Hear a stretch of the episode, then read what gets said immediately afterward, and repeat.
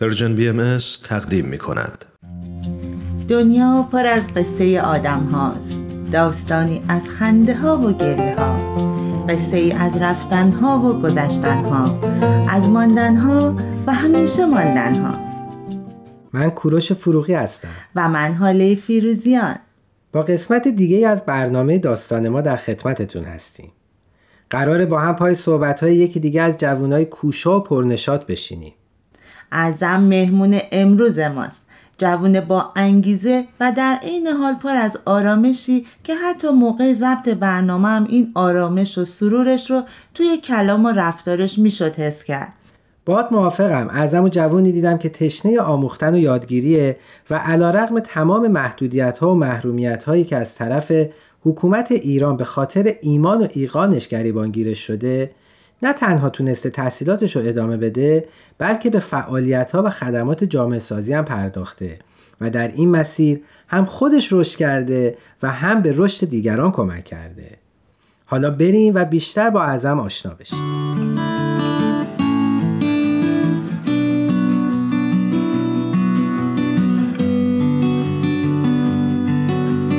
ازم جان عزیزم خیلی خوش اومدی به برنامه ما. می‌خواستم اگه ممکنه خودتو معرفی کنی. مرسی از دعوتتون. من اعظم هستم. سی سالمه. به خانواده بهایی متولد شدم و فارغ تحصیل رشته زیست شناسی هستم از دانشگاه بیایچی. اعظم جان منم بهت خوش آمد میگم. خوشحالم که کنارمون هستی. می‌خواستم که حالا که صحبت از دانشگاه شد یه مقدار برامون از دانشکده بیایچی بگی. بله حتما. BIHE مخفف کلمه بهایی Institute for Higher Education هست که به فارسی مؤسسه آموزش عالی بهاییان هست. سال 1366 به وجود اومد. علت تشکیلش هم این بود که بعد از انقلاب سال 57 که در ایران اتفاق افتاد یه سری محرومیت ها برای افراد بهایی که ساکن ایران بودن به وجود اومد. از جمله اون محرومیت ها مثلا اخراج از شغلای دولتی بود. یا اینکه اجازه ادامه تحصیلات عالی رو نداشتن اجازه ورود به دانشگاه رو نداشتن. به همین خاطر جامعه بهایی جامعه بهایی ایران مؤسسه رو تشکیل داد که دروس دانشگاهی رو به بچه ها ارائه می‌داد که اون کادری که این دروس رو ارائه می‌داد در واقع همون اساتیدی بودن که به خاطر باور مذهبیشون از شغلشون اخراج شده بودن خودشون قبل از اون توی دانشگاه تدریس می‌کردن. ابتدای کار هم سیستمش حالت مکاتبه ای داشت یعنی اینکه اساتید و دانشجوها تکالیف رو دروس رو از طریق سیستم پستی برای همدیگه ارسال می‌کردن. بعد کم کم کلاس های حضوری بهش اضافه شد و با پیشرفت تکنولوژی و این گسترش سیستم اینترنتی سیستمش ترکیبی شد. یعنی اینکه یه بخشش آنلاین شد یه بخشش حضوری. این تدریس قسمت آنلاین هم داشت یا مثلا quiz ها تکالیف حالت آنلاین داشت. و هنوز هم به این سبک هست. این سیستم اینترنتی که به وجود اومد یه خوبی که داشت این بود که اساتیدی که اساتیدی که خارج از کشور بودن و حالا می‌خواستن که با بیایچی همکاری بکنن. یعنی لزوما هم بهایی نبودن. نه نه. و لزوما هم ایرانی نیستن. اساتید خارجی هم هستن. اینها هم همکاری می‌کنن با این مؤسسه به صورت داوطل... کاملا داوطلبانه. امروز مدرکی هم که شما می‌گیرین آیا مورد قبول هستش؟ یعنی اعتبار بین المللی داره؟ بله این اعتبار رو داره و خیلی از دانشگاه های خارج از کشور خارج از کشور ایران دانشجوها رفتن تحصیل کردن خب خیلی ها برگشتن دوباره با بیایچی دارن همکاری می‌کنن. ولی خب داخل خود ایران شاید یه سری از بچه ها توی بعضی از رشته ها نتونن فعالیت بکنن چون اون مدرک داخل خود ایران هنوز به رسمیت, به رسمیت بله بله.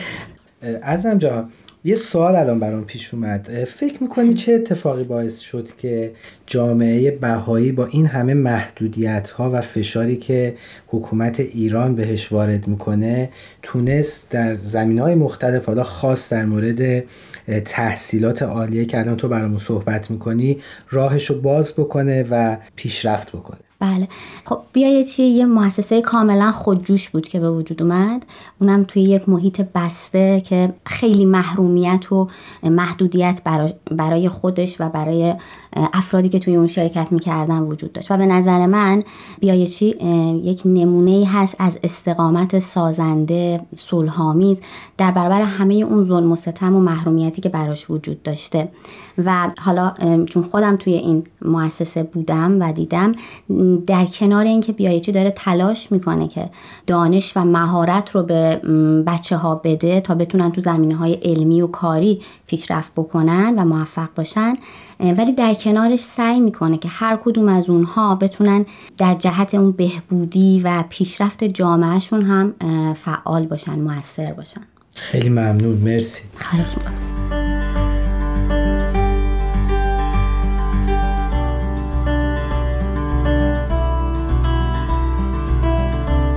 ازم جون خیلی ممنون از توضیحاتت می‌خواستم بدونم الان در حال حاضر در خدمات جامعه سازی فعالیتی هم داری؟ بله سعی می‌کنم تا جایی که فرصتش هست و می‌تونم فعالیت داشته باشم حالا تقریبا 5 6 سالی هست که بیشتر تو این فعالیت ها هستم و هر چقدر که بیشتر وارد این فعالیت ها میشم علاقم هم بیشتر میشه.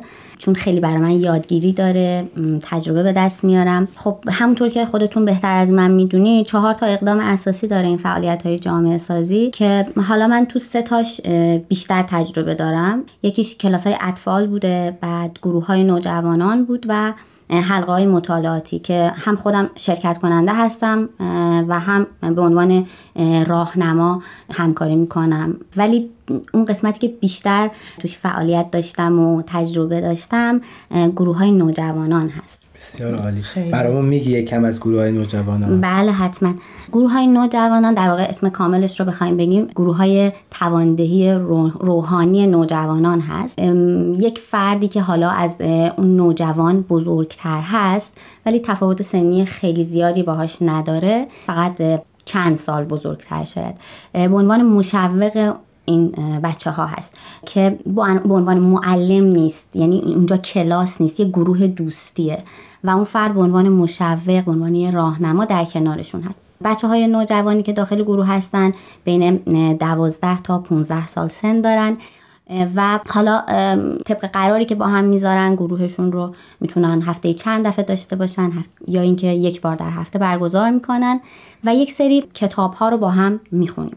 که فعلا نه تا کتاب هست ولی خب اضافه میشه به این کتاب ها این کتاب ها کتاب های دینی نیست و در واقع سعی می‌کنه که بچه ها رو از نظر روحانی توانمند بکنه و یه سری فضیلت های اخلاقی رو یاد می‌گیرن مثل مثلا تایید.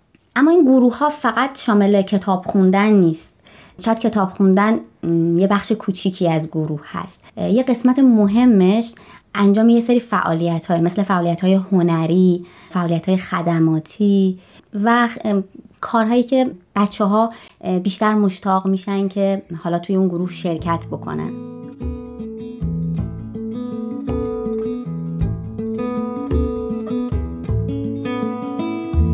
ای سبانکتی از خاک در یار بیار. ببر اندوه دل و مجده دلدار بیار. نکته ای رو فضای از دهن دوست بگو. نامه ای خوش خبر از عالم اسرار بیار.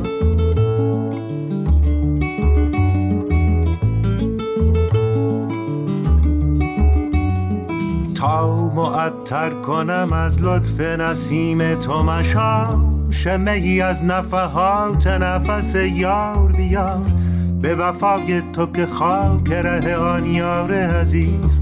بی باری که پدید آید از اغیار بیار.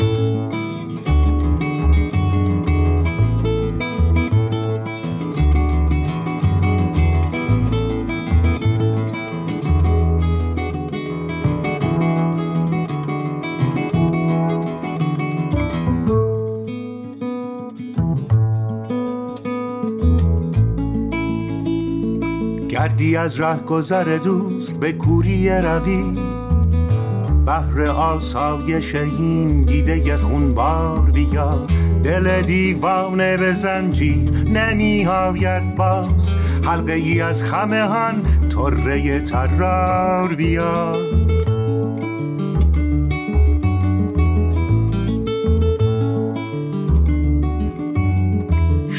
شکر آن را که تو در اشرتی ای مرغ چمن به اسیران قفس مجده گلزار بیا. کام جان تلق شد از صبر که کردم بی دوست خنده ایزان لب شیرین شکربار بیا.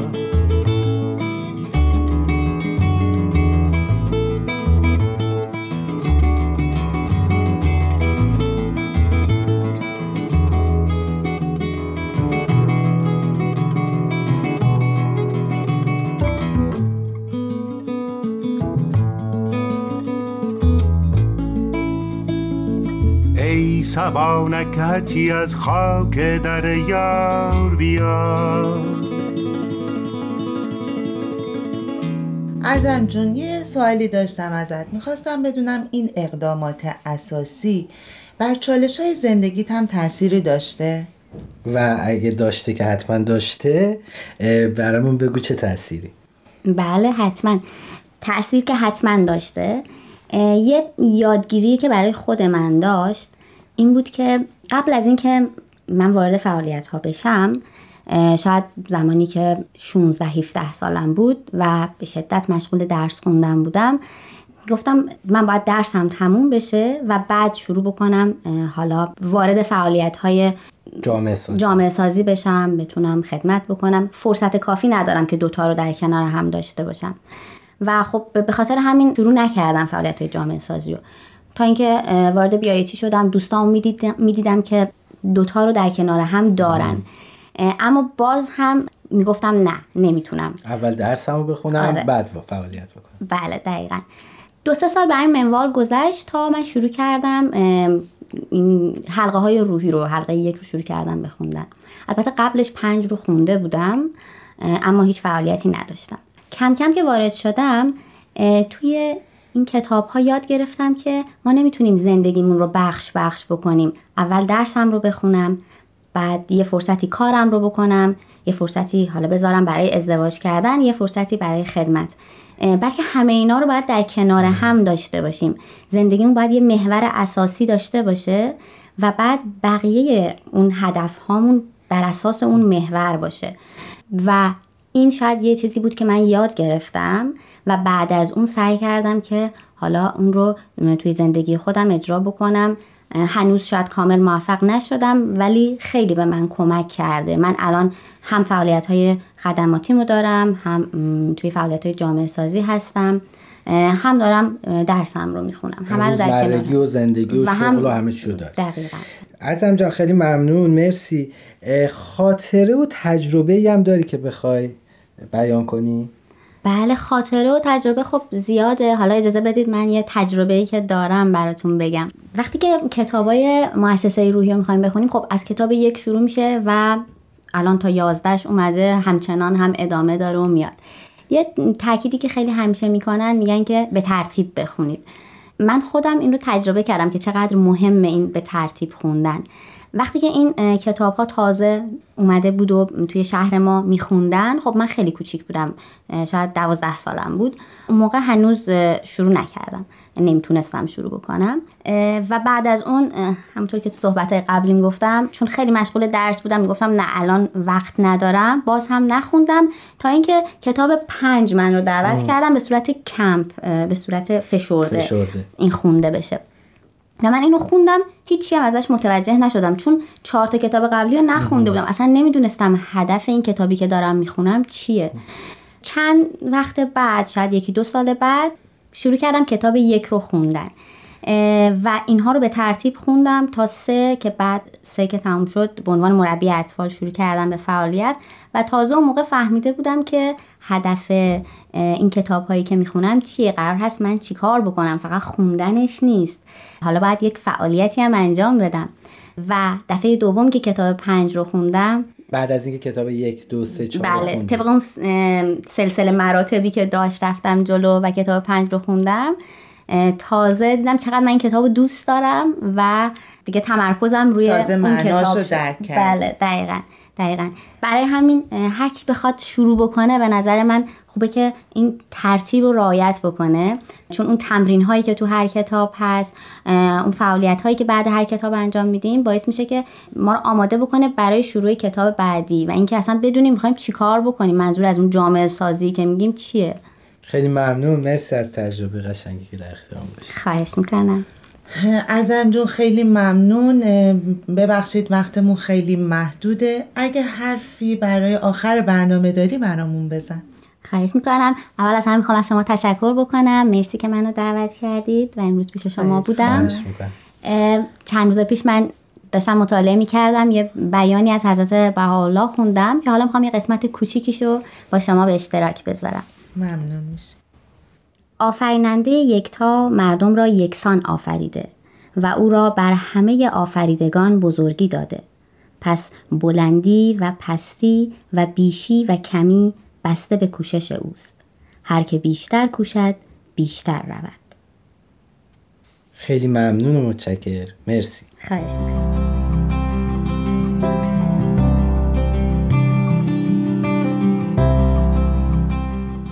عزیزان همراه این قسمت هم به پایان رسید. امیدوارم صحبت و تجارب اعظم براتون جالب و آموزنده بوده باشه. تحصیل آموزش عالی برای همه ماده ای از قانون اساسی جمهوری اسلامی ایرانه. اما بهاییان ایران از تحصیلات عالیه و خیلی از حقوق شهروندیشون محروم هستند ولی قابل تعمل و جالبه که این محرومیت ها نه تنها نتونسته جامعه بهایی رو متوقف کنه بلکه سبب پیشرفت و خودکفایی و شکوفایی جامعه بهایی شده که نمونه بارزش رو میشه در تأسیس دانشگاه علمی آزاد دید. درسته حاله همونطور که اعظم هم اشاره کرد ممانعت از تحصیل موجب شد که جامعه بهایی برای رفع این تبعیض اقدام به تأسیس دانشگاه BIHE بکنه. و نکته حائز اهمیت این که جوانان بهایی مشغول به تحصیل در این دانشگاه می‌دونن مدرکی که می‌گیرن در کشور ایران هیچ ارزش استخدامی نداره. و همین امر این نکته رو خاطر نشان می‌کنه که این جوانا صرفا جهت علم آموزی و نه برای دریافت مدرک در این دانشگاه ثبت نام می‌کنن. به نکته خیلی جالبی اشاره کردی کوروش. همچین نگرشی اهمیت کسب علم و دانش رو خاطر نشون می‌کنه همینطوره و در ادامه مهمون عزیزمون برامون گفت که در کنار تمام روزمرگی های زندگیش به فعالیت و خدمات اجتماعی هم توجه ویژه‌ای داره و خصوصا در کلاس های تواندهی نوجوانان بیشتر وقت می‌ذاره و فعالیت می‌کنه. دوران نوجوانی یکی از مراحل مهم در رشد شخصیت انسانه. فرد در این دورانی که می‌خواد از وابستگی کودکانه به سمت استقلال حرکت کنه و در محیط خانواده و جامعه استقلال بیشتری داشته باشه. به نوعی میشه گفت که می‌خواد خودش برای خودش تصمیم بگیره. البته نیاز به حمایت و هدایت داره و این همون چیزیه که در گروه های نوجوانان اتفاق میفته. یک فرد جوان مثل اعظم صمیمانه و خالصانه با گروهی از نوجوانان همراه میشه و با اعتماد و عشقی که بهشون میده در مسیر رشد روحانی و انسانی و حتی جسمانی کمکشون می‌کنه. و البته خیلی بهتر میشه اگه این مدل از همراهی رو والدین و سایر مربیان جامعه هم بتونن عملی کنن. و فراموش نکنیم نوجوانان نیازمند آرامش روحی و روانی هستند و فراهم کردن این شرایط آروم و به دور از تنش و استراب برای اینکه نوجوان بتونه فضایی برای کسب تجربه ها داشته باشه بسیار اهمیت داره. همراهی نوجوانان و توجه به بود روحانی اونا می‌تونه نشونه بلوغ یک جامعه باشه و همونطور که اعظم عزیزم بهش اشاره کرد یکی از فضاهایی که می‌تونه به رشد روحانی نوجوانا کمک کنه کلاس های تواندهی نوجوانانه و شما شنونده های گرامی اگر در این خصوص اطلاعات بیشتری خواستین و یا خاطراتی داشتین و دوست داشتین در این برنامه خاطراتتون رو با دیگران شریک بشین می‌تونید در اد Persian BMS Contact در تلگرام به ما پیام بدین. و از همین طریق هم می‌تونین نظرات و پیشنهاداتتون رو به ما انتقال بدین. در ضمن یادآور میشم که می‌تونین پادکست برنامه ها رو از طریق همه پادگیرها دنبال کنید و اگه خوشتون اومد به ما امتیاز بدین و همچنین امکان شنیدن برنامه ها رو از تارنما، تلگرام و SoundCloud Persian BM هم داریم همواره در تمام مسیرهای زندگی خرد یارتون. تهیه شده در Persian BMS.